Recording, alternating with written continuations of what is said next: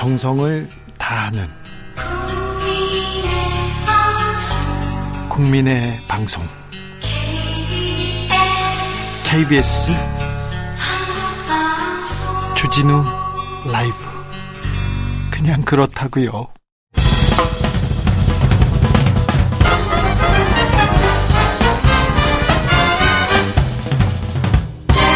훅 인터뷰 훅은 훅 인터뷰 이어가겠습니다. 서울 도심 한복판에서 압사 사고가 발생했습니다. 이번 사태 원인 어디서부터 찾아야 할지, 같은 사고 반복되지 않기 위해서는 무엇이 달라져야 할지 찾아보겠습니다. 공화성 우석대학교 소방방지학과 교수 안녕하세요. 네, 공화성입니다. 교수님, 아, 이번 참사 어떻게 보셨습니까? 참 안타깝습니다. 네. 있어서는 안 될 이런 사고가 다시는 일어나지 말아야 되는데 왜 이런 참사가 발생했을까요? 이렇게 사망자가 많이 나왔을까요? 그동안 압사 사고가 우리가 조금씩 있기는 했지만 2005년 뭐 경북 그 상주 예. 시민운동장에 10여 명 압사 사고 사망 이후에 그렇게 큰 사고는 일어나지 않다 보니까 네. 압사 사고에 대해서는 그렇게 신경을 많이 쓰지 않았던 것 같습니다. 그렇죠. 그런데요, 이번에는 좀 안전 관리 감독이 너무 없었던 거 아닌가 그런 생각도 해보는데요. 네, 맞습니다. 이 주최 측이 없다 보니까 예. 어, 어떤 뭐 신고도 이루어지지 않고 어 그래서 또 매뉴얼도 없고 그렇다 보니까 지자체에서도 특별히 뭐 안전 요원을 파견한다든가 뭐 교통 통제를 한다든가 어 구급 요원을 배치한다든가 이런 것들이 전혀 없었던 것이 너무 안타깝습니다. 네.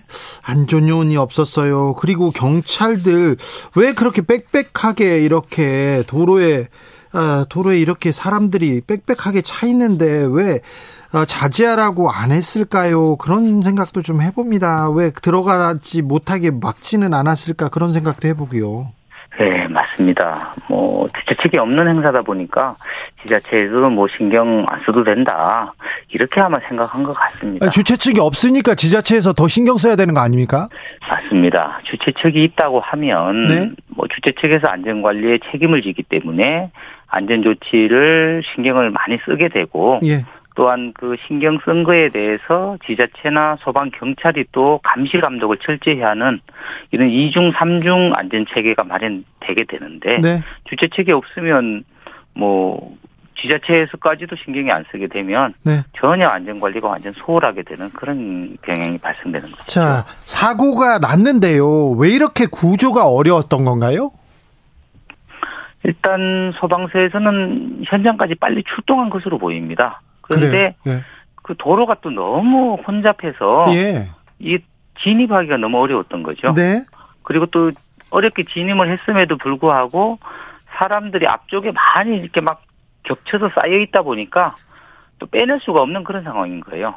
그러면 또 뒤에 돌아가서라도 또 사람들을 일으켜서라도 이렇게 그 구조를 했어야 되는데 뒤로 고- 돌아갈 수 있는 이런 공간조차도 없는 거예요. 사람들이 워낙 많이 빽빽하게 있었기 때문에 네. 그러다 보니까 심정지 환자는 보통 한 4에서 6분 내에 심폐소생술을 실시해야 되는데 그 골든타임을 금방 놓쳐버린 그런 상황이 되는 것이죠. 자, 클럽에서 콘서트에서 경기장에서 사람들이 이렇게 밀집한 밀집한 이런 상황을 만나게 되는데요. 네. 이런 상황을 만나게 되는데 이럴 때는 어떻게 대처해야 됩니까? 일단은 그 안전요원의 지시에 따라서 그 질서를 잘 지켜주는 게 가장 중요하죠. 안전 요원이 없었다니까요, 여기는. 아, 아 없었기 때문에 네. 일단은 인파가 많이 몰리는 곳이고 아 내가 위험을 느끼고 어떤 밀리는 그런 상황이 된다고 하면 네. 가장자리로 일단 가능하면 빨리 피하는 게 좋습니다. 그래요. 그리고 가장자리로 피하기 어려울 상황이라면 가능하면 그곳을 빨리 떠나는 것이 안전하겠죠. 예. 아, 경찰이나 안전 요원이 있었으면 하는 생각 계속 하게 됩니다. 교수님, 어, 어, 자, 좀 가장 안타까웠던 부분이 어떤 부분인지요? 일단 뭐 경찰이나 그 안전요원들이 좀 거기서 좀 지키고 있다가 음. 뭐 일방 통행을 시킨다든가 네. 뭐 지하 전철을 뭐 이태원역을 통과시킨다든가 네. 또뭐 도로도 또 일방 통행을 시킨다든가 예. 이렇게 한다면 인파들이 많이 분산되지 않았을까 하는 이런 생각이 참 많이 들어요. 네. 근데 지자체 얘기를 들어보면 네. 그 Halloween Day 당일날 예. 31일 날 사람들이 많이 붐빌 것으로 예상했다. 예. 이렇게 하는데 그 서울시하고 KT하고 그 합작해서 만든 그 유동 인구 데이터가 있더라고요. 예. 그거 5년간 데이터를 분석해 보면 토요일 날 제일 많이 오죠. 예, 토요일 날 가장 많이 오는 건데 이게 당연하죠. 예, 이미 빅데이터로 그 데이터로 해서 이 유동 인구를 다 확인할 수 있는 상황인데도 네. 그런 것까지 확인 안 했다는 것이 참 무척 안타깝습니다. 아니요, 그 데이, 빅데이터를 쳐다보지 않더라도 네. 헬로윈 행사 때 항상 토요일 날 제일 많이 왔어요. 네. 3년 전에 그러니까 코로나 이전에 지금보다 훨씬 사람이 많았음에도 불구하고 별다른 안전사고가 안 났습니다. 네. 그때는 안전 펜스도 쳤고요. 사람도 나와 있었어요. 네. 근데 이번에는 이거 말이 안 되죠. 31일 날 그러니까 오늘 저녁에 월요일 날 저녁에 토요일보다 더 많이 모인다. 이 얘기는 좀 말이 안 됩니다. 좀. 그러니까 참 안타깝습니다. 네. 우리가 뭐 그동안에 안전사고가 일어나지 않았기 때문에 앞으로도 일어나지 않을 것이다.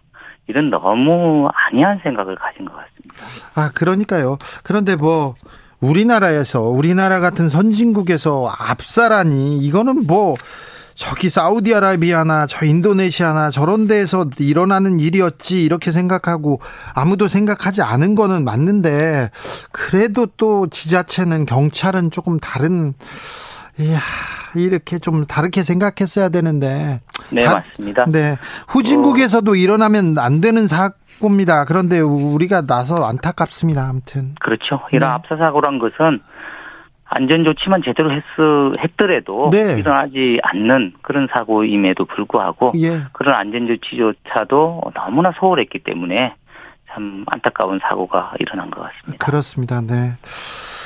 하, 자, 무엇보다도 제발 하면 안 됩니다. 이 참사에서 배워야 되는데요. 같은 사고가 발생하지 않기 위해서 우리가 이건 해야 되겠다, 이건 고쳐야 되겠다 하는 점이 뭡니까? 일단 주최 측 행사 같은 경우는 그래도 안전 관리 매뉴얼도 있고 거기에 따라서 잘 안전 조치들이 잘 이루어지고 있는 것으로 보입니다. 네.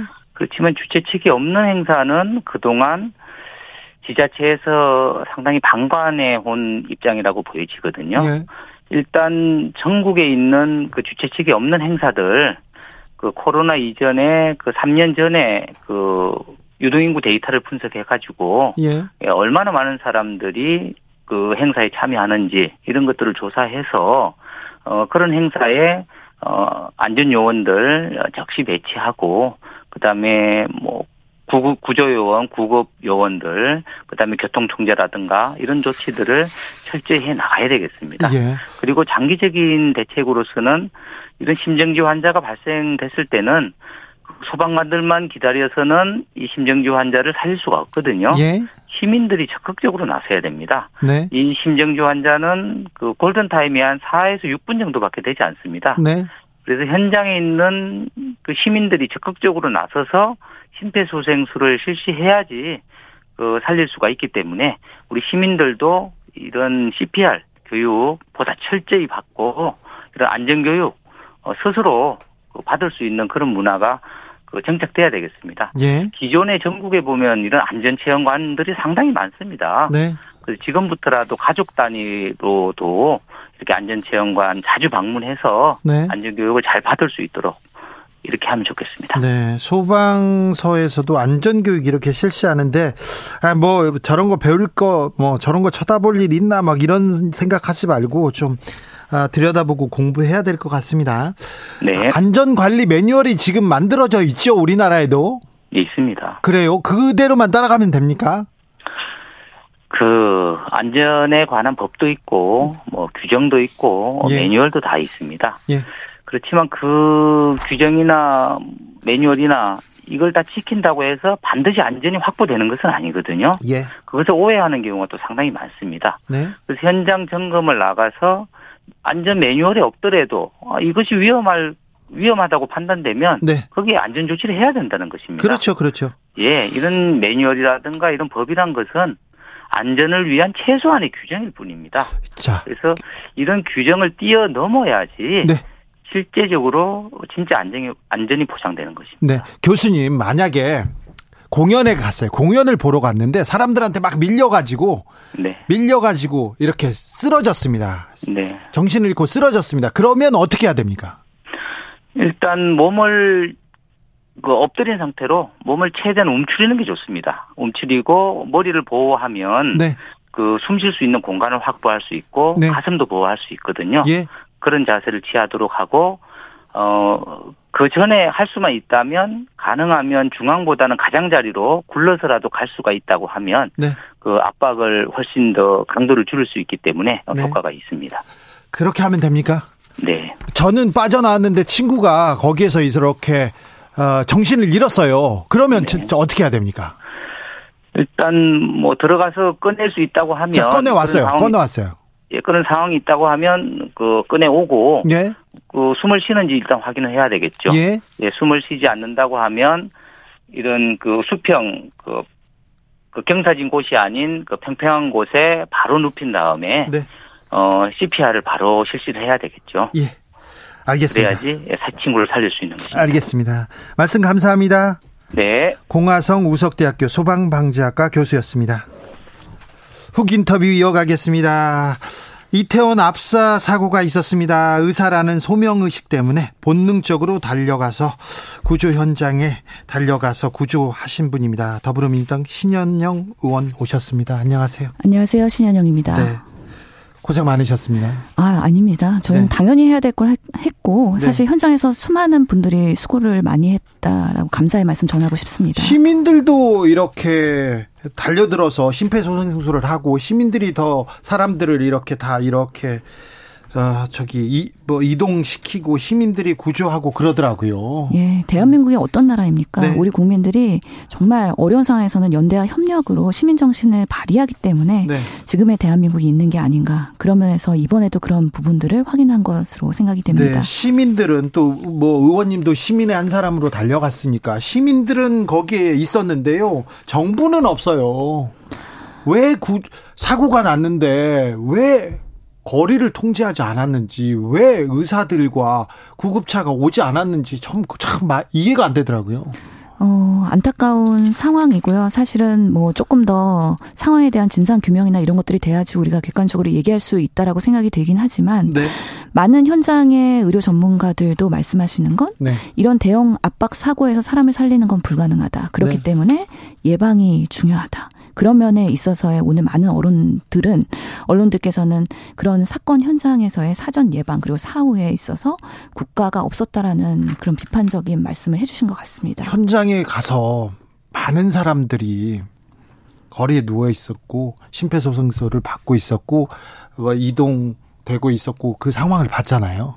저는 경기도 팀이어서 사실은 조금 네. 늦게 도착을 했고요. 예. 구조 요청도 늦게 왔기 때문에 제가 갔을 때는 그런 응급 환자들, CPR 환자들은 어느 정도 정리가 된 상황이어서 경증 환자들만 현장에 남아 있는 상황이었습니다. 네. 다만 그 CPR 했던 많은 사망자들이 체육관에 같이 모여서 안장이 되어 있었던 시점이었던 것이죠. 예.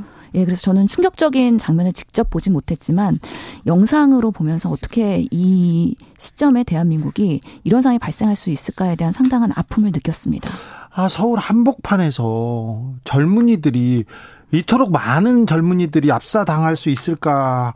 아, 아직도 믿겨지지 않는다. 그런 분들이 많습니다. 이렇게 희생 규모가 커진 이유는 뭐라고 보십니까? 아, 사실은 이태원에는 수많은 축제들과 많은 인파들이 항상 몰립니다. 네. 어, 실례로 이태원의 지구촌 축제라고 하는 10월 15일, 16일 날 발생했던 그 사람이 더 많았어요, 그때는. 150만, 160만 정도가 네. 몰렸다고 하는데요. 예. 이런 때도 사고가 나지 않았었는데 왜 이번에는 그런 예. 과연 많은 인파가 동일하게 몰렸는데도 어, 이런 참사를 발생을 시킬 수밖에 없었느냐. 예. 아무래도 지자체나 정부 경찰의 대응이 좀 소홀한 부분이 있었다라는 생각을 지울 수가 없고요. 예. 다만 지금은 우리가 모두 다 애도를 하고 피해자와 유가족들에 대한 수습 그리고 위로 가 필요한 부분인 만큼 더불어민주당에서도 이런 부분에 있어서는 총력을 다하겠지만 그래도 재발 방지 그리고 앞으로의 예방을 위해서는 어떤 부분이 문제였는지 그리고 어떤 대안을 마련해야 될지에 대한 최선의 노력을 하려고 합니다. 네. 음, 의사 시절에도 이런 재난 의료, 뭐 응급 의료 이런 거 담당하셨어요? 사실 저는 가정의학이기 때문에 그럼에도 불구하고 재난의학에 대한 관심은 많았습니다. 네. 실제로 제가 의사가 되기 전에 학생일 때 어, 대한민국에서는 대구 지하철 참사도 있었고요. 예. 성수대교 붕괴나 삼풍 백화점 아, 붕괴 네. 등이 있었는데 제가 다녔던 학교가 바로 삼풍 백화점 붕괴와 매우 근접한 장소의 학교였기 때문에 네. 그 상황에서의 뭐 많은 사람들이 자원봉사로 현장을 그런 수습하기 위한 노력을 했다라는 얘기를 선배님들한테 많이 들었었고요. 예. 그런 의사가 돼야 되겠다고 생각을 해서 예. 사실 예. 어 의사로서의 소명을 갖고서 재난 현장에는 항상 뛰어들겠다라는 생각을 했었고 실제로 그런 면에서 예전에 쓰나미나 아니면은 그런 해외에서의 태풍이 왔을 때도 의료 봉사를 많이 하긴 했었는데요. 이번에도 제가 현장으로 달려간 것은 현장에 답이 있고 실제로 도움이 안 되더라도 혹시나 필요한 도움에 대한 손길을 우선 준비하고 있자. 그리고 이런 현장을 확인하고 나서 분명히 부족한 제도적 사각지대를 보완하는 데 있어서의 역할이 필요하다는 생각 때문에 그런 정신으로 현장에 투여됐다는 말씀 드리겠습니다. 세월호 사건 때를 또 떠올리는 사람이 있는데요. 세월호 때 밥을 못 먹는 사람들이 있었고요. 몇 날 며칠을 누, 눈물을 멈추지 못해서 괴로워하는 사람을 본 적이 있습니다. 이번 참사 발생했을 때 우려되는 부분이 있었나요?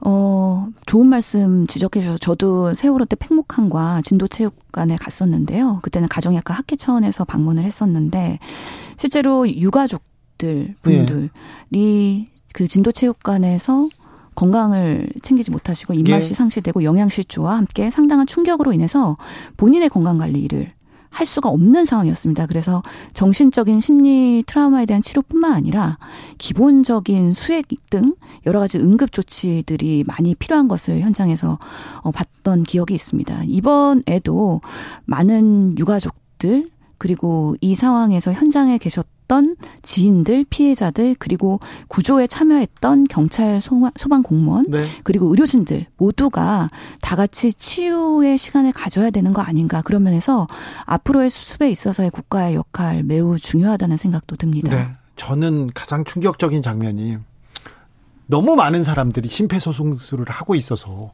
아 이게 현실인가 이런 생각을 했거든요. 그런데 많은 영상을 본 사람들 그리고 아, 이, 이, 이 사고를 그대로 이렇게 다 접했던 사람들, 이분들의 트라우마도 걱정이 됩니다. 예, 상당히 그렇습니다. 지금은 사실 이게 정말 어, 현실인가에 대한 현실 부정이 있으실 수도 있을 것 같은데요. 예. 어, 초기에 그런 급성 스트레스 반응들이 있을 수 있고 어느 시점에서 이제 만성으로 갈 수가 있는데 그렇기 때문에 우리가 항상 이런 대형 참사를 겪고 나면 PTSD라는 외상후 스트레스 장애에 대한 그런 어 심리 지원이나 정신과 진료가 필요한 부분에 대해서는 항상 얘기가 됐고 다행히 그래도 우리가 세월호, 세월호 그리고 코로나를 겪으면서 국가 트라우마 치료센터가 생기고 법적인 예. 제도가 생겼기 때문에 정신과적인 지원에 대해서는 좀 공고해진 부분이 있는 만큼 이번에도 그런 부분에 있어서의 의료의 역할이 꼭 필요하다는 생각이 들고요. 네. 지금은 온 국민이 사실은 그 영상들을 보면서 이게 대한민국에서 일어날 수 있는 상황인지 믿기지가 않으실 거기 때문에 네. 많은 분들이 입맛이 떨어지고 잠이 안 온다. 그리고 이게 바로 내 옆에 있는 사람의 일처럼 그리고 남의 일이 아닌 것처럼 느껴지실 거기 때문에 네. 그런 부분에 있어서의 위로와 그리고 어 치유의 시간이 꼭 필요하다고 생각이 듭니다. 전 국민 이 트라우마에 대한 얘기는 잠시 후에 저희가 자, 자세히 다루겠습니다. 사고 현장을 다녀오셨으니 또 의사니 어, 많은 부분을 보고 느끼셨으리라고 생각하는데 가장 안타깝고 아쉬웠던 부분은 뭡니까? 왜 이런 일이 순식간에 발생했는데도 우리는 이 정도밖에 할 수 없었는가에 대한 무기력감이죠. 네. 어, 사건이 발생하기 전에 여러 전조 증상들이 있었던 거 아닙니까? 네. 그럼에도 불구하고 그 상황을 국가가 방치한 건 아닌지에 대한 우리 어, 정치인으로서 저도 도의적인 그런 책임감을 느끼고요. 또 우리 젊은 세대들 정말 코로나에 해방될 것 같은 그런 느낌으로 정말 할로윈을 즐기고 있었던 그런 젊은 세대들이 이런 피해자가 됐다는 거에 대한 그런 안타까움 있고 사건이 발생했을 때 빠르게 접근해서 어, 상황 수습을 했어야 했음에도 불구하고 여러 가지 접근의 제한 그리고 좁은, 좁은 골목에서의 그런 초동 대처가 적절했는지에 대해서는 한번 다시 리뷰를 하면서 우리가 앞으로는 이런 사건이 발생하지 않는 게 제일 좋지만 네. 발생했을 때는 통제는 어떻게 할 것이며 네. 정말 경찰과 소방과 응급 의료의 역할은 무엇인지 그리고 국가와 정부와 지자체의 역할은 무엇인지 이런 것들은 꼭 우리가 꼼꼼히 살피고 꼭 대안을 마련해야 된다라는 생각이 듭니다. 하, 조금 더 안전한 세상을 만들어 줬어야 되는데 세월호 사건을 사고 세월호 참사를 겪고 나서도 아직도 우리가 이 정도였나 이런 자책이 듭니다. 어른으로서 아이들 그리고 젊은이들한테 참 미안한 생각이 듭니다. 참 국회에서 어, 이 문제를 좀 꼼꼼하게 좀 따져주시고요. 이런 대형 사고 예방을 위해서 가장 시급하게 마련돼야 할 대책이나 과제는 뭘까요? 우선은 지금 여러 의견들이 나오고 있긴 하지만 이상민 행안부 장관의 그런 오늘 유감 표명은 부적절했다고 봅니다. 네. 충분한 사과나 유감이 아니었기 때문에 오히려 더 국민들한테 실망을 주지 않았나. 그리고 정부의 책임에 있어서의 회피하는 모습. 네. 이런 부분들이 상당히 저희는 실망스러웠다는 얘기를 할 수밖에 없습니다. 아, 실망스러워요. 국민 한 사람의 입장으로서 실망스럽다는 사람들 많습니다. 예. 이게 지자체에서 주최하지 않은 축제라고 해서 주최자가 없다고 해서 그 책임이 자유롭지는 않다고 생각합니다. 예. 이런 부분에 있어서의 재난 안전법에 대한 대한 그런 지자체 그리고 경찰의 그런 의무와 어, 강화를 할 수 있는 법적, 제도적 그런 개선이 꼭 필요하다는 생각이 들고요. 예. 오늘 저희 더불어민주당에서의 TF가 첫 번째 회의를 했습니다. 초당적으로 여야 국회가 협력을 해서 이 재난에 대해서는 꼭 안전한 나라를 만들기 위해 공고히 역할을 하겠지만 또 원인 규명과 명확한 그런 진상을 파악하면서 예방 조치까지 갈 수 있는 책임 있는 야당의 모습을 보여드리겠다는 말씀도 드리겠습니다. 알겠습니다. 본능적으로 의사의 소명으로 아, 현장에 이렇게 달려가신 더불어민주당 신현영 의원이었습니다. 감사합니다. 감사합니다. 정치 피로, 사건 사고로 인한 피로, 고달픈 일상에서 오는 피로.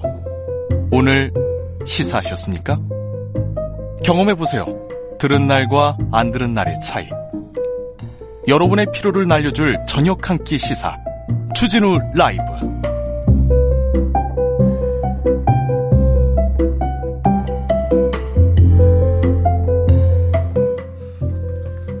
훅 인터뷰 이어가겠습니다. 수많은 사람이 이 압사 참사의 현장을 봤습니다. 영상을 보고요. 그리고 무수한 사람이 심폐소생술을 받는 장면도요. 아, 그런데요. 이 장면이 여과 없이 전파되면 유가족뿐만 아니라 전 국민 아, 괜찮을지 트라우마 걱정된다는 우려 계속 나옵니다. 아, 대한 트라우마 협회 회장 맡고 계신 연세대 원주대 김선현 교수님 모셨습니다. 교수님 나와주셔서 감사합니다. 네, 안녕하세요. 네. 아, 걱정이에요. 전 국민이 이 장면을 봐서 아, 이렇게 상처도 큰데요. 음. 아, 이 참혹한 사고를 우리는 어떻게 대해야 할까요? 네. 아마 충격이 굉장히 크셨던 이유들을 보게 되면 첫 네. 번째는 세월호 참사 이후에 아, 큰 사건이죠. 생각났어요. 네. 그리고 코로나 이후에 사실 3년 동안 우리가 좀 제약을 많이 받고 있다가 네. 이렇게 이 또 터졌고 또 이 지역이 특정인이 가는 곳이나 아니면 특정 지역이 아닌 누구나 거리, 네, 네. 누구나 갔다 저도 며칠 거리, 전에 갔었고요. 네, 그런 거리에서 일어났다는 거에서 발생했다는 거에 대해서 굉장히 놀랬고요. 네. 또 하나는 이제 20대, 30대가 주 사망자였어요. 네, 네, 네. 근데 20대, 30대는 그동안에 이제 코로나로 경제 활동도 제약을 많이 받았죠. 그리고 뭐 취업이나 여러 가지로 힘든 상황이었는데 마스크를 벗고 하는 첫 뭐 어떤 어, 기관, 어, 행사였기 때문에 굉장히 부풀어서 갔을 네. 거예요. 그런데 이런 사건이 일어나면서 저도 아주 굉장히 그 놀랬고 아마 많은 국민들이 놀랬을 거라는 생각이 듭니다. 음, 아니 영상을 보면요. 네네. 사람들이 이렇게 이렇게 켜켜이 쌓여 쌓여져 있는 모습을 봅니다. 그런데 이렇게 잡아서 끌어서 어, 잡아서 이렇게 구조하려고 해도 구조할 수 없어요. 그 상황을 본 사람들의 무력감, 자, 자책감들, 아, 걱정이 됩니다. 네. 어, 행사의 특성상 개인이 왔을 것보다는 같이 동반자들이 친, 다 있었을 거예요. 친구랑 주로 갔죠. 네, 친구나 뭐 가족이나 뭐 이렇게 지인들하고 왔을 텐데 그런데 다는 살고 옆에 있는 예, 친구는 이렇게 사망자가 됐을 때 이 충격은 사실 굉장히 큰 거거든요. 예. 예. 그래서 구조하지 못하고 내 옆에서 그냥 내가 아무것도 할 수 없었다는 그 무기력 때문에 죄책감도 굉장히 많이 생겼을 거라는 생각이 들고 있습니다. 네. 예. 아, 0106님께서 전 월남전 참전자입니다. 50년이 지났지만 부비 트랩 트라우마로 늘 땅을 보고 걷고 길에 떨어진 물체를 보면 살피는 버릇이 있습니다. 이번 사고 피해자분들도 트라우마로 인한 어려움 없이 잘 극복할 수 있도록 도와드려야 합니다. 국가가 조금 이런 부분에 대해서 좀 역할을 제대로 했으면 좋겠는데요. 음, 근데요. 사람들이 좀 무섭고 좀 두렵기도 해도 계속 좀 이런 동영상들이 있지 않습니까? 자극적인 동영상을 찾아보게 됩니다. 찾아보고 있습니다. 이거 조금 걱정이 되는 행동이죠. 네. 나와 직접적인 사건에 대한 관련성이 없다고 해도요. 그 영상을 계속 보게 되면 사진이나 영상을 계속 보게 되면요. 나도 똑같은 예, 경험자로서의 이런 그 감정을 갖게 됩니다. 그 영상을 네. 보다가 더 뭐 그 뭐라고 해야 돼 무력감에 빠진 사람들을 본 적이 있어요. 아, 네, 네 맞습니다. 그래서 이 사건 사고가 사실 무섭고 두렵잖아요. 영상 네. 보는 게 너무 잔인하고 뭐 무섭고 두렵지만 자꾸 보게 되면요. 더 보게 돼요. 우리가 무서운 영화 보더라도 무섭다고 하면서 끝까지 보는 것처럼 이렇게 자꾸 보게 되고 더 보게 네. 되고 시간을 할애하면서 어, 계속해서 자기와 똑같은 이런 증세를 가지게 되고요. 그다음에 목격자 못지않은 충격을 계속해서 받습니다. 예. 그래요? 네. 그러면요. 아, 어떻게 해야 됩니까? 트라우마로 이렇게 그 좀 반응들이 보입니까? 어떤 증상들이 보입니까? 이 증상 어느 증상을 보이면 이건 위험해요. 그런 신호가 있습니까? 네. 트라우마를 겪고 난 다음에 가장 이제 불편해 하시는 부분이 수면 장애, 네. 불안, 초조, 기억력 감퇴, 그다음에 놀람, 짜증, 그다음에 내 주변을 아무것도 살필 수 없는 혼자만의 고립되어 있고요. 전혀 반응을 하지 않습니다. 그러다 보니까 일상생활이 굉장히 어렵게 되는데요. 이 트라우마는 사실 본인들, 경험자인 본인도 중요하지만 이 2차 유발을 하는 사람들도 있습니다. 예를 들면 사건 경험을 목격한 사람들. 그다음에 심지어 취재 기자도 있어요. 네. 예, 그리고 자원봉사자도 있고 소방관, 경찰관도 있고요. 그리고 옆에는 이제 지역 주민들 당연히 이거 이제 생길 수 있고요. 그다음에 계속 바라보는 시청자들. 예. 그러니까 똑같이 어 나는 직접적인 피해자가 아닌데 왜 이런 증상이 나타났지? 근데 이게 나타날 수 있어요. 오늘 음. 제가 상담하신 분만 하더라도 나는 계속 어제 영상만 봤을 뿐인데 그래서 눈물이 나오고 아무것도 할 수가 없고 내 자녀를 보는 것 같고 내 청춘을 보는 것 같아서 너무 안타까웠다. 그래서 지금 그런 얘기들이 계속 들어오고 있습니다. 자, 그렇게 수면장애, 짜증, 무기력 이렇게 느끼게 된다면 어떻게 해야 됩니까? 누구한테 도움을 받아야 됩니까? 네. 어, 증상이 즉각 나타날 수도 있는데요. 수일이 지난 다음에 수주가 지난 다음에 심지어는 수개월, 그다음에 몇 년이 지난 다음에 나타나는 경우도 있습니다. 그래서 그래요? 계속해서 반복적으로 나타나고 내 일상이 피곤해지고 일상생활이 힘들다라고 생각을 하시면 사실 전문가의 치료를 빨리 받는 게 좋고요. 예. 그다음에 또 하나 중요한 건 내 옆에 나를 이해해 주는 지지자들, 가족들, 친구들 이런 분들과 함께 있는 것이 좋습니다. 네. 네. 그런데요, 교수님. 네.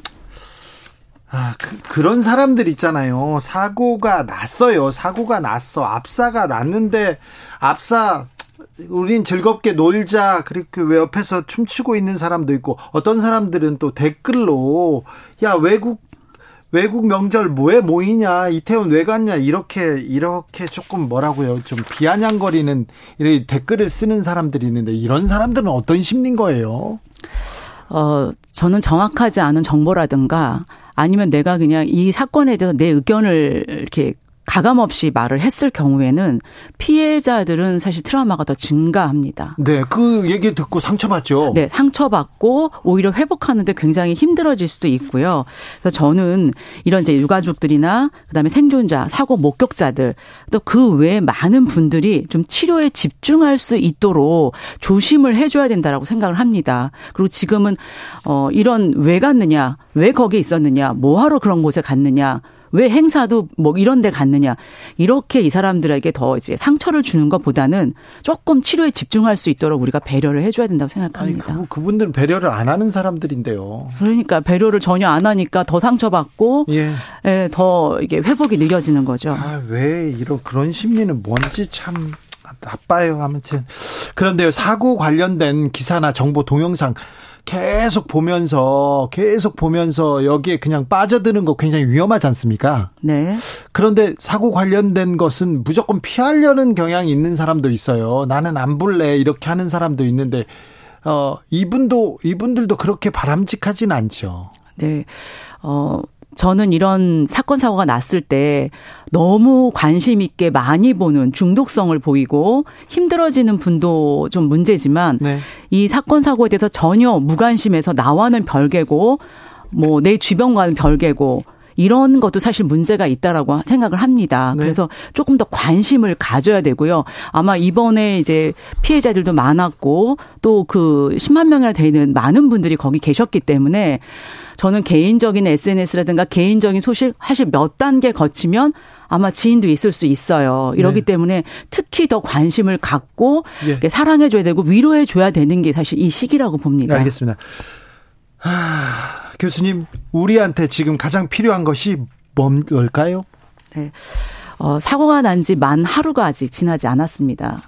그런데 우리가 너무 많은 시간이 지난 것 같고 너무 많은 비판의 목소리들과 또 응원의 목소리도 들리고 있지 않습니까? 그래서 지금 가장 중요한 건 사실 좀 애도하고 추모하는 게 조금 자세가 필요할 것 같습니다. 그래서 남은 이제 위가족 생존자, 사고 목격자 등이 신체 치료도 하고 예. 정신적인 치료도 하고 좀 장례도 잘 치르고 하는 요런 과정을 조금 지켜봐 주실 필요가 있을 것 같고요.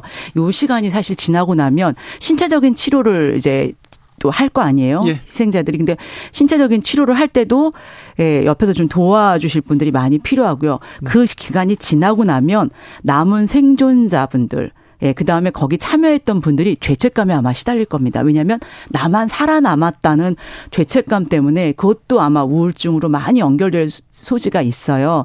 그렇기 때문에 우리가 지금 필요한 거는 요 단계에 맞춰서 우리가 조금 더 성숙하게 예, 우리 사회를 좀 바라볼 수 있고 내 주변을 바라볼 수 있었으면 좋겠습니다. 네.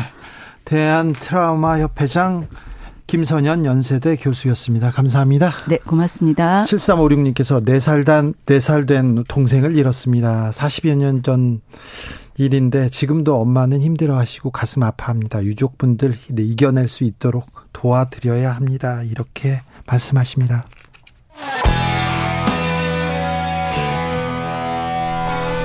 스치기만 해도 똑똑해진다. 드라이브 스루 시사 주진우 라이브